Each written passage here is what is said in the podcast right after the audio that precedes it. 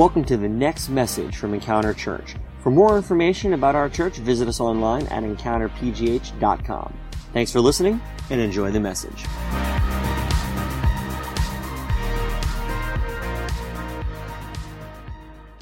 All right, hey, good morning, everyone. My name's Jared. I'm the lead pastor, and it's so good to see you and to worship with you this morning. Thank you so much for taking time in the middle of the summer. I know that there are places that people could be, places that some people are, and it's just good to see you here this morning. I believe that today's message is going to be encouraging for us. We are in the middle of a series that we have been going on throughout this summer called Created. It is a summer series where we're actually studying through the entire book of Genesis and kind of taking a high-level look at it and pausing at certain spots, really important, impactful moments throughout the chapters of the story. And we're asking the question, like, what is it that God would say to us, but what were we created for? Who is God, and what is he like, and how does these stories relate to us? And so we've been going through this throughout the month. And I would encourage you, if you haven't listened to, or if you haven't had a chance to be here for all the services, on our website, or we have our media section where you can listen to not only just the messages that have been happening over the last few weeks, but probably, I think it goes all the way back to the beginning of time. It goes back, or at least to the beginning of the Encounter Church's existence, which is about 4.5 years. So almost all of our messages are on there, so you can always check out and follow up and listen, even if you miss a Sunday, and always be able to stay up to date with what our church is learning about. Also, you can do that and subscribe on podcast from iTunes or on like Google, so you can always stay connected with our church and our message series that are happening. So a couple goals, few goals that we want to be hitting while we're in this series. Just want to recap those. We haven't talked about these in a little bit. The first thing is what we're trying to do is we want to get a stronger understanding of the origins of biblical concepts. So a lot of the things that we talk about, most of the time we spend our time in the New Testament, reading the words of Jesus and the writings of the epistles, and this is the foundations of our faith, but all of it comes from the early parts of Scripture in the Old Testament, particularly in Genesis. So a lot of the things that we're doing in the book of Genesis with these stories is we're really pulling out the origins of why we believe what we believe in the first place. And today is an example of that. We'll talk about that in a few minutes. Number two, we want to get a clearer picture of who God is. People all over the world are asking, what is God like? Well, the beauty of the Bible is that it teaches us, it shows us God's character and what he is like. And so we can see that, and we want to get a clearer picture of his personality, his attributes, and who he is. And then number three, we understand how we relate to it. That's the beauty of Scripture. I love reading the Bible because I can see my life in it. You know, I can see how I'm connected to the greater picture of it, and we see that throughout Genesis. So far, Genesis 1 through 11, here's a quick recap. We've hit creation. We've hit the fall of man and learning about how things have gone wrong. We've seen the story of the flood, and then also the Tower of Babel. Those are the 4 weeks that we've hit so far, and all of it has been leading and painting a picture of a world that has gone wrong because of sin and the effects of the curse. And each time we have seen these things happen, we have also seen God intervene in a way that shows his character and that prevents us as humanity from going past the point of no return. Every time we've gone to this like precipice of annihilation and the actions and the way that we have lived our lives as human beings, and every time God has intervened. Every time he's intervened and he's done something to course correct and to set the stage for restoration. And all of this really ultimately is setting the stage for God's ultimate intervention and plan to bring humanity back to the way things were supposed to be, which will ultimately lead to Jesus. And that is really the story of Genesis. The story of Genesis is not just a history lesson. It is really setting the stage to show you how it all leads to Jesus and the reason that we're here today. And I love that. And so today we're going to continue the story in Genesis chapter 12 through 15. Don't worry, we're not going to read all of it, but we are going to hit a couple chunks of Scripture. In the beginning of that intervention that we are talking about, the ultimate intervention of sending Jesus Christ begins today in the story of a man named Abraham. How many of you ever heard of Abraham? Okay, well today we're going to talk about Abram, which is actually the same guy, but his name gets changed later, and we'll talk about that probably next week. But his name is Abraham, and he has what's called a covenant. And this space right now is the beginning of where the entire story of the gospel that we know begins in this story. So we're going to go ahead and read it. Now, up to this point, we should see a pattern emerging. So we've been reading through the first 11 chapters of Genesis, and up to this point, we should see a pattern. And that pattern is that every one of the stories starts just like every other story about gods. Greek mythology, Norse mythology, Egyptian gods, all sorts of stories that people from centuries have been telling stories about their gods. All of our stories look the same in the beginning. It seems like there's a God who's angry, a God who's frustrated, a God who's malevolent, maybe volatile, or maybe insecure, and acts in a way that appears to be that he's an adversary to us. We see that all the time.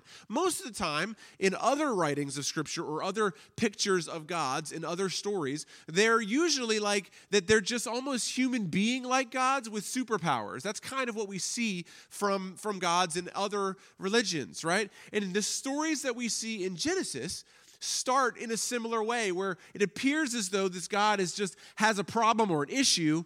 But then something changed. Every one of these stories, God flips the script and shows his character as a different person. And that's done intentionally. It's done intentionally to show that God is unlike every other God that has ever existed. And so each of the stories that we have been reading up to this point shows God to be different. He focuses on things like this, redemption, things like preservation, things like restoration, blessing, and relationship. These are the beginnings of what we see all throughout Scripture. And that's who God is compared to the stories that we have seen from other gods. And what God is doing through these stories in Scripture is painting a picture that he wants to do something new. He wants to do something different. And people like us, even in our own lives, but even throughout the history, keep falling into the same destructive patterns over and over and over again.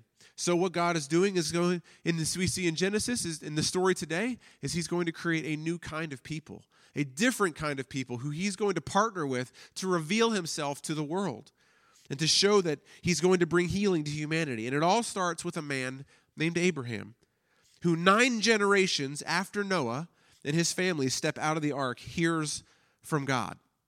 And we're going to read today in Genesis chapter 12. So let's pick up the journey by reading together at the beginning of Genesis chapter 12. If you have a Bible, pull it out to Genesis 12. It'll also be on the screen here for you. And then we also have free Bibles for you. So if you don't have a Bible, make sure that you pick one up as you exit. Right in front of you, there is a shelf that has free Bibles. Please make sure you take one today. Genesis chapter 12, beginning in verse 1, says this: "The Lord said to Abram," remember his name is not yet Abraham, "Go out from your land, your relatives, and your father's house to the land that I will show you." Could you imagine what that would be like?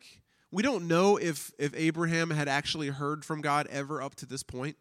It's possible that maybe this was the very first time. And I actually really love the way that the Bible series, they several years ago, the History Channel produced a film version of Scripture, and it really highlights this particular scene. Abram is sort of sitting on the top of like a rock formation, like a mountain or a ridge, and all of a sudden he sort of hears like this whisper, and it kind of like encircles him. It's not really visual, except it's more of just a pan of the camera. And it's this really cool moment of, I've always wondered, what is it like when God speaks? And in this case, it really illustrates that Abraham is just sitting there and God just begins to impress something deeply upon him. Or in potential that maybe he actually heard audible words, or perhaps it was deep in his heart. We don't know. But I love that image or that illustration of what it was like for him. Could you imagine hearing something that you know is beyond you, that it was not another person? And that's what happened in this moment, is that Abraham hears from God. It says, "Go out from the land that your relatives and your father's house to a land that I will show you, and I will make you a great nation." He says, "I will bless you.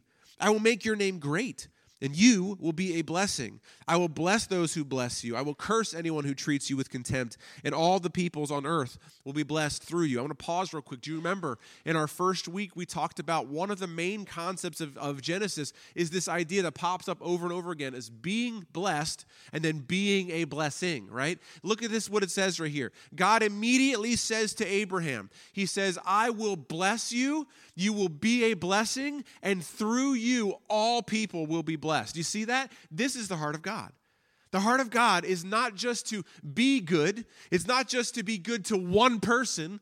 That God is a God who is generous, who loves people, and he wants not just one person to be blessed and to receive the glory and the goodness of God, but he wants all people to receive it. God is good. He is generous. And so right here in the beginning of the story of Genesis, of Abraham's story, we see God's heart for people is that he wants all people to be blessed.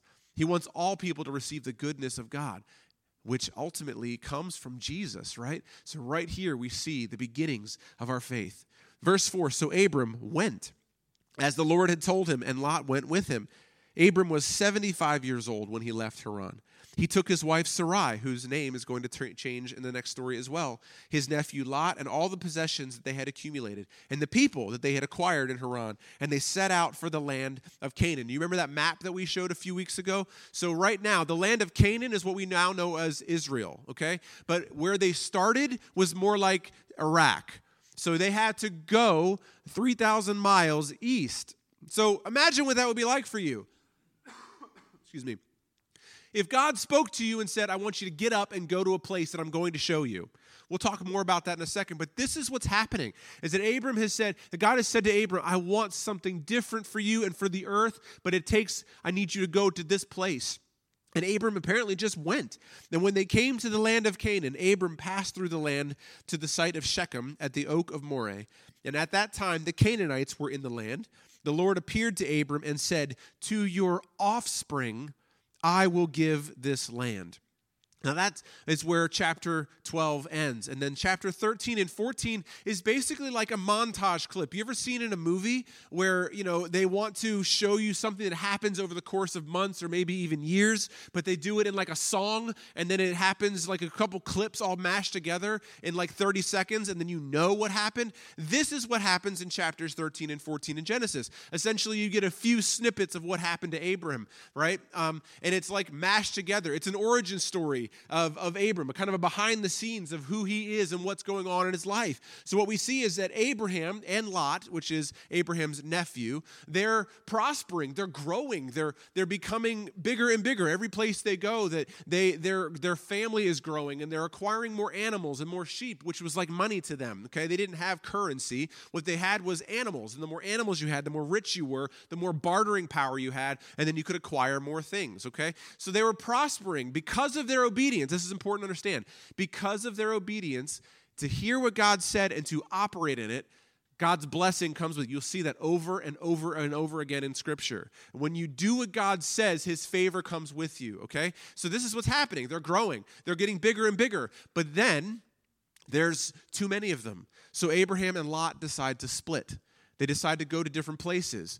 And so then somewhere between chapters 13 and 14, Lot gets himself into trouble. He wants to go to a certain city, but then they get attacked, and these group of people, kind of bandits, come in and attack them. And so Abraham and his family go in with like this big like raid scene, and they run in and they fight. There's this big battle, and they rescue Lot. And at the end of it, Lot goes, hey, thanks, I'm still out. And he leaves. And so Abraham is really sad, and he's like, God, what's going on? I don't really know what you've called me to. You told me to leave my family, everything that I ever knew, leave where our family was and travel to this place, and you told me to go there, and we're here, and you said that things are going to be good, and you're going to bless me, and you're going to like make me a father of many nations. And then we get to chapter 15, and check this out.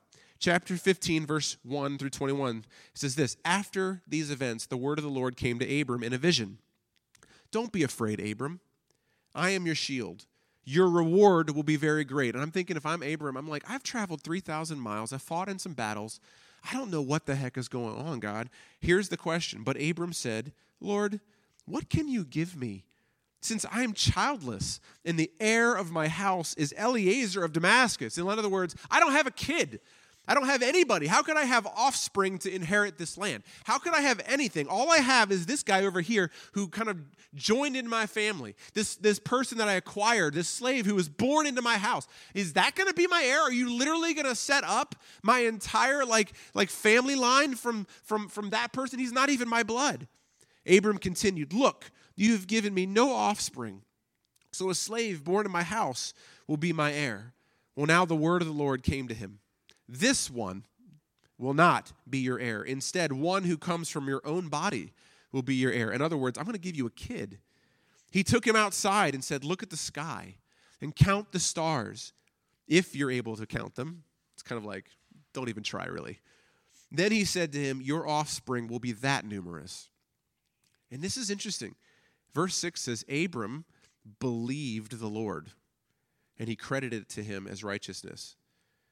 It's so interesting. Like twice now. The first time, right, what did we see? It said that God said, get up and go. And he went. It just says, and Abram went. And now we see that Abram has a question for God. God, I don't understand. I don't see it. And then God says something and reinforces his promise, kind of gives him a little more. And then it says, Abraham believed. This is important. We're going to come back to this later. He also said to him, I am the Lord who brought you from Ur of the Chaldeans to give you this land to possess. But then Abram's like, but he said, but Lord, how can I know that I will possess it? He said to him, this is God saying to him, bring me a 3-year-old cow, a 3-year-old female goat, a 3-year-old ram, a turtle dove, and a young pigeon. It's about to get a little bloody, okay? So and I'm going to kind of try to describe to you the best that I can. Listen, what's about to happen is something called a covenant, and we're going to talk about it in a minute, all right? But just try not to get hung up on the gory details, and I'll explain in a minute, but this is very much a part of the society of the time, okay, of the culture of them at the time. And God is showing himself just enough to do something that is a touch point so that it's not crazy outlandish, but at the same time, like, show that he is a different God, okay? So God says, bring these animals. How can I know, God, that this is going to happen? Help me. I'm just a man. That's essentially what he's saying. I believe you, but I can't see it. I can't understand it. And God says, all right, here's what I'm going to give you. Bring me these animals. So he brought all of these to him, cut them in half. That's gross. And laid the pieces opposite of each other. So think of it this way. So we take a cow, split it down the middle, one half here, the other half here. He does the same thing with the other animals, okay? Birds of prey came down on the carcasses, but Abraham drove them away. As the sun was setting, a deep sleep came over Abram, and suddenly great terror and darkness descended on him. Then the Lord said to Abram, know this for certain. And this is interesting. It's almost like a prophetic moment. It's like this moment of like, I'm going to download some stuff into you that's going to be really important for you to understand later, because when things get hairy, when things get crazy, when they get nuts, I told you. Okay? Here's what he says. Know this for certain. Your offspring will be resident aliens for 400 years in a land that does not belong to them and will be enslaved and oppressed. Anybody ever seen The Prince of Egypt? 3 of you. Okay.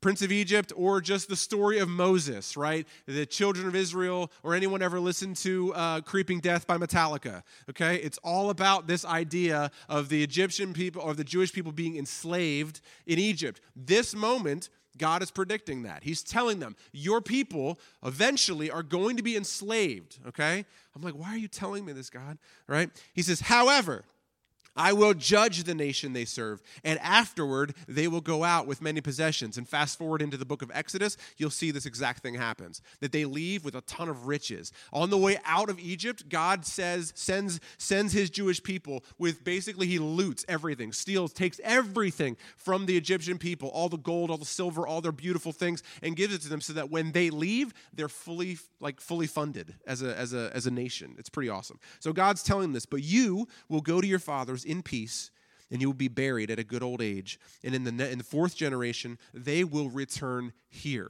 Okay, so God's laying it all out, for the iniquity of the Amorites who live there has not yet reached its full measure. Now, when the sun had set and it was dark, this kind of like crazy mystical thing happens. A smoking fire pot and a flaming torch appeared and passed between the divided animals. So what's happening now is that a covenant, if you wanted to make a covenant with someone, like a lifelong promise, and this is the difference between a covenant and a contract, okay, is that if you're going to make a promise with somebody, a covenant means it cannot be broken. It means your life is now on the line, that everything that you're pouring yourself into this thing. And the way that they would do it is they would cut an animal in half, and the people who were making a covenant would walk in between the two items of the covenant. I know it sounds gross. There's probably like blood everywhere. It's really nasty. But that's what they would do. So this is what happened. The animal carcasses were cut in half and split in the middle, and God himself, in the image of the fire pot and the torches, goes through. God is making a promise to Abraham. You asked me, Abraham, how will I know that this is going to happen? How will I know that I'm going to be a father of many nations? How will I know that this stuff is happening? Because I myself will do the thing that you need to see.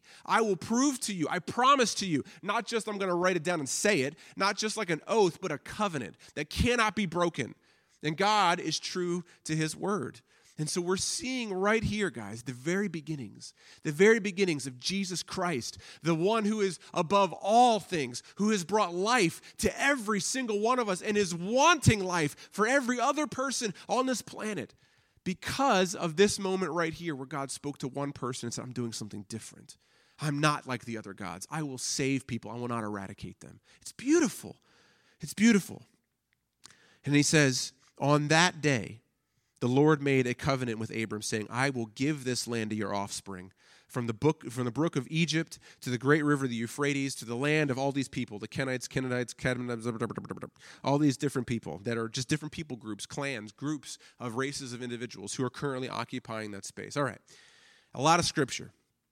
What essentially we just saw happen here was that God spoke to a man. And I want you to know that this is not any different than any of us. God can speak to you today. I love when Mary was up here in announcements, that section, our welcome moment, and she said, God can speak to you today, and he wants to speak to you today. I believe that. And that's the thing that I see throughout Scripture, is that God does extraordinary things with ordinary people. And you and I are ordinary people, right? Some of us do some awesome things. Some of us have some really cool jobs. But the thing that we see over and over and over again is that God chooses people who are just people. Regular, everyday people, and he just intervenes, he intersects in their life, and he says, I want to encounter you, I'm going to do something different. And this is what we see right here. God speaks to him. But the key to all of this is faith. And if you're taking notes, I want you to write this note down. We have notebooks for you as well. If you want to take notes, please go grab a notebook at our Connection Center and write notes every Sunday. And you'll be able to look back and you'll be able to see that like God has spoken to you week in, week out, and be encouraged over the years. I encourage you to go grab one of our encounter notebooks. But if you have one or you want to take notes, write this down. The story of Abraham is one of faith in God's promises. One of faith in God's promises. The entirety of Abraham is all about God said something, God was going to do something, and then Abraham said, I believe you. And I began to walk in it. And I want to make three quick observations from Abraham's story that I think are going to apply to us today. Number one is this: Abraham had faith beyond his understanding. What do we see? We said, God said, I'm going to make your name. I'm going to make something for you. I'm going to make you great. You will be a great nation. He says, I'm going to bless you. He says, you're going to be a blessing. He says, all people are going to be blessed for you. But it all starts with what? Go. God says first, he doesn't say any of that. He says, get up and go. Well, where am I going, God? I'll show you. That's it. That's all Abraham had. That's all he had. And so he had faith just beyond his understanding, beyond that. And this is important for us today, because oftentimes, God doesn't give us the full picture. Because I think a lot of times if he gave us the full picture, we'd be like, no thanks. Or we'd be like, I'm not sure I'm ready for that. Or I don't know that I want to do that. I'm kind of happy where I am right now. Or sometimes, for whatever reason, there's all sorts of reasons why we don't do what it is that God is asking us to do. And sometimes God wants to speak to us and we don't listen. In this case, and sometimes we just sit there and we say, I don't understand what God is saying, so I'm just going to wait and do nothing. And that's not the case of what we see in Abraham's life. Abraham had faith beyond his understanding. Go to the land that I will show you. Go to the land that I will show you. I will show you what's next when we get there, but right now, just be obedient to me. And I want to encourage you in that today. Abraham, all throughout Scripture, even in the book of Hebrews, later on in the New Testament, it says, again, that Abraham believed God, and it was credited to him as righteousness. Like, his faith is what Abraham is known for. Abraham made a lot of failings. He did a lot of mistakes. If you read through Genesis, you'll see a lot of it. But in the end, what is Abraham known for? His faith, that when God spoke, he acted. Let that be an encouragement for us. The second observation is that Abraham not only had faith beyond his understanding, but he had faith in God despite his circumstances. And I think this is a big one for all of us here today. Many of us have bills to pay, so we don't want to tithe. Many of us, God says, I want you to do this thing, but we're like, I can't because I'm in school, or I don't know how to, I don't have time to do this or do that. Whatever it might be, I believe that God wants to use us. He wants us to have faith to trust that he will work out the details. And we see that right here in Abraham's story. Abraham says, but God, I don't have an heir.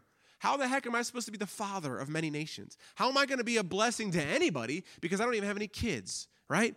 And what happens is that God says, no, listen to me. You will be the father of many nations. Look up to the sky, and if you can count the stars, that's how many kids you're going to have. I will give you this land. God reinforces what he said to him. And it doesn't say how yet, right? Because that comes next week. Next week, we see the chapter that says, I will give you a son a year from now. Abraham didn't get that answer yet. Abraham just got a reinforcement of the promise, and he had an impossible situation. My wife and I have been trying to have kids for years. We've been trying to have kids, and I can't. And here I am now. I traveled 3,000 miles. You told me this is going to happen, but I don't have anything. I don't see it yet. But Abraham believed God. You see that? Again, Abraham believed beyond his circumstances, beyond his mind's understanding. He had faith. This is so important for us to understand. And believe me, it is so hard. I know how hard it is. But the good news is that God only asks us to just take a step at a time. And the thing that we do see through this verse, through this passage of Scripture, this story with Abraham, and all throughout the rest of Genesis, and even all throughout Scripture, is that if we just walk, just take a step in the direction of faith where God is calling us to go, take another step, take another step. When we feel like we're going to fall over, God comes and he shows up and he says, hey, I know you need something more. I'm going to give you something else now. It happens all the time. That's how God works. It's beautiful. Abraham had faith in God despite his circumstances. And this is really the first glimpse that we see of God's promise being fulfilled to Abraham, but also through us. Abraham believed God, and it says God credited it to him as righteousness. So Abraham believed, faith, had faith beyond his understanding. Abraham had faith in God despite his circumstances. And number three, Abraham put his faith in God's unbreakable promise, that covenant that we were talking about a moment ago, the ritual of making a covenant. Now, I want you to understand something. I wrote something down here. God gave his word that all he promised would come true. And in this moment, God passed the point of no return and set in motion his grand design to create a new kind of people who would ultimately lead to Jesus, and of whom would bring salvation to the entire world, leading us back to the restoration of all creation and to a right relationship with God like he intended. This moment directly ties to us today. Because God made a promise to not let us destroy ourselves, because God decided that he was a good God, that he was not what every other God that, any idols or any other fictional creatures would be like. And in this moment, he sets a covenant in place, which now means that he is past the point of no return. He cannot change his mind. Even though God doesn't change his mind, God is the same yesterday, today, and forever. We see it all throughout Scripture that God is consistent. God now put it like on paper, right? That's what happened in this moment. It's like it was a contract that now gets sealed away, and it has like in Harry Potter, this unbreakable vow thing. Like, it is not possible to be broken. So in this moment, it is so significant that no matter how bad things get, no matter how crazy humanity goes, no matter how many times we raise our fist at him, no matter whether we would even kill his own son, this covenant stands. The covenant stands that he made a promise that he will bless all people through Abraham. And here we are today. Abraham is the father of every one of us. Every single one of us. And it has already gone all the way down to Jesus, because this is the beginning of the nation of Israel. We see Abraham. Next week we're going to talk about how Abraham eventually leads into Isaac, Isaac to Jacob. Jacob has 12 sons who are the 12 tribes of Israel, and out of one of those tribes eventually comes Jesus. This is all happening in Genesis, and it's all promised and is unbreakable because of this covenant moment. And Abraham had faith in God's unbreakable promise. Now, what does that mean for us? It means that we have to hold on to God's promises. Abraham held on to these moments, and they brought him through when it got tough. Now, let's stand up real quick here, and we're going to have a couple practical thoughts before we're going to take communion together. Here's what I would say to you about how we can begin to apply the principles of his faith in our lives. Number one, trust faith in God and his word over your understanding. There's a lot of times we don't know what God's doing. We don't know why he's doing it. But if you've heard God speak, if his word says something, if the Bible speaks it, it's true. And you have to choose to have faith in that moment over your understanding of something. This is the linchpin of our faith, of our religion. It is all about believing something to be true even though we can't see it, okay? So we have to choose faith. It doesn't mean we shouldn't try for understanding. It doesn't mean we shouldn't learn. It doesn't mean we shouldn't read books. And we should do those things. But there's always a moment where we are going to have to take a step into something that we don't understand.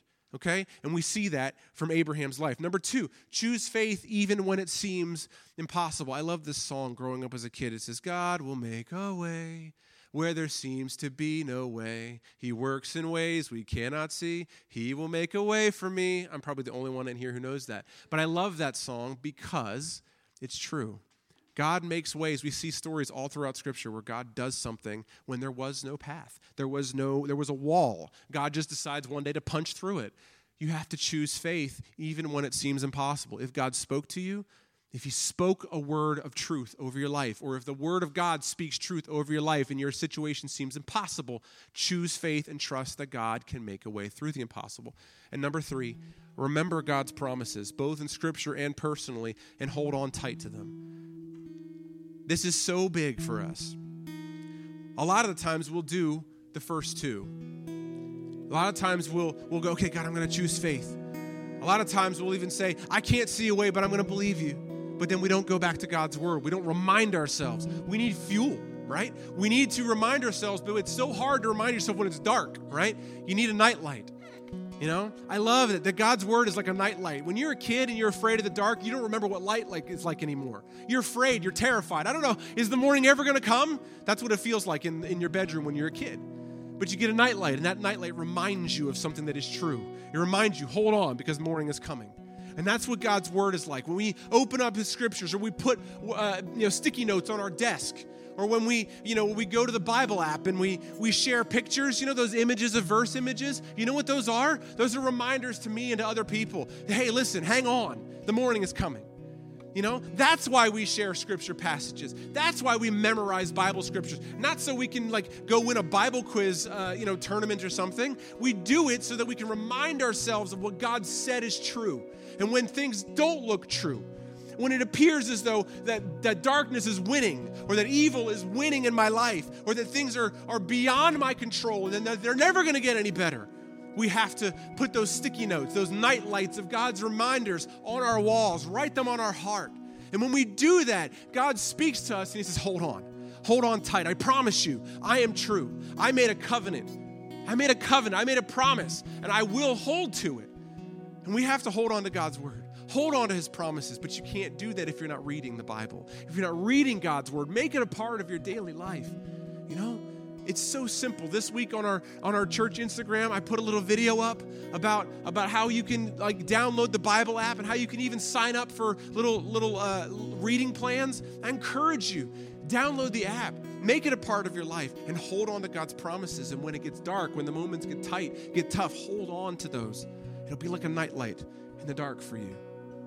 Would you pray with me?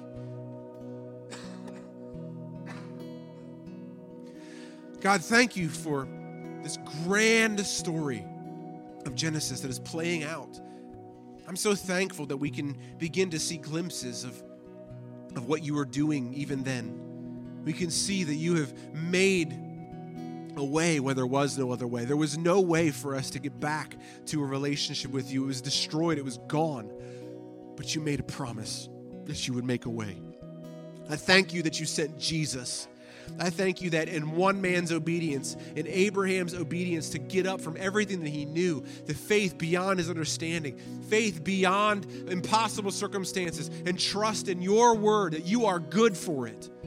I thank you that because of his faith, one man's faith, I'm standing here today. I thank you that every one of us are standing here today, that every person in Malawi, every person in Africa, and around the continent, around the world, around the globe, have the opportunity because of Abraham's faith to say yes to Jesus and to be able to receive the blessing, the life, and relationship with you. I thank you for that. If there's anyone in the room this morning who wants to say yes to that, who's thankful for how God made a way when there was no way. And for you, if you're in a space right now, in a room right now where you're like, there is no way that God would ever say yes to me, I'm telling you, the story of Genesis tells you otherwise. I'm telling you that. Right now, he loves you. He sent Jesus Christ to give his life on a cross. We said hallelujah for the cross for that very reason, because there is nothing that is too far gone that God can't forgive and doesn't want to forgive. And if you're there today, he wants to say yes to you if you would just say, God, forgive me. I believe in you, Jesus. Thank you. And if that's you right now, just say that in your heart and you become a follower of Christ. And we'll walk with you every day. From this point on, we'll continue to just walk with you and to help you grow in your faith and know what that means and watch how God changes your life. This church is full of people who made that decision, whose lives have been dramatically altered and changed. Their entire course of their life's history has been dramatically shifted because of them saying yes to Jesus. That's what's available to you. All you have to say now is, I say yes to you, Jesus. I believe that you are sent from God, that you are the one, that you have saved me, you can save me, and I ask that you will now. God, give us faith. Give us faith beyond our mind's understanding, beyond our circumstances, and let us trust and hold on tight to your word and to your promises. In Jesus' name, amen. Thanks for listening to this week's podcast. If you call Encounter Church home, or if you'd like to partner with us to support the work that God is doing here, you can take advantage of our online giving option. Just go to encountergiving.com. Also, stay up to date with us throughout the week by following us on Facebook, Twitter, and Instagram at EncounterPGH. Thanks for listening, and we'll see you next week.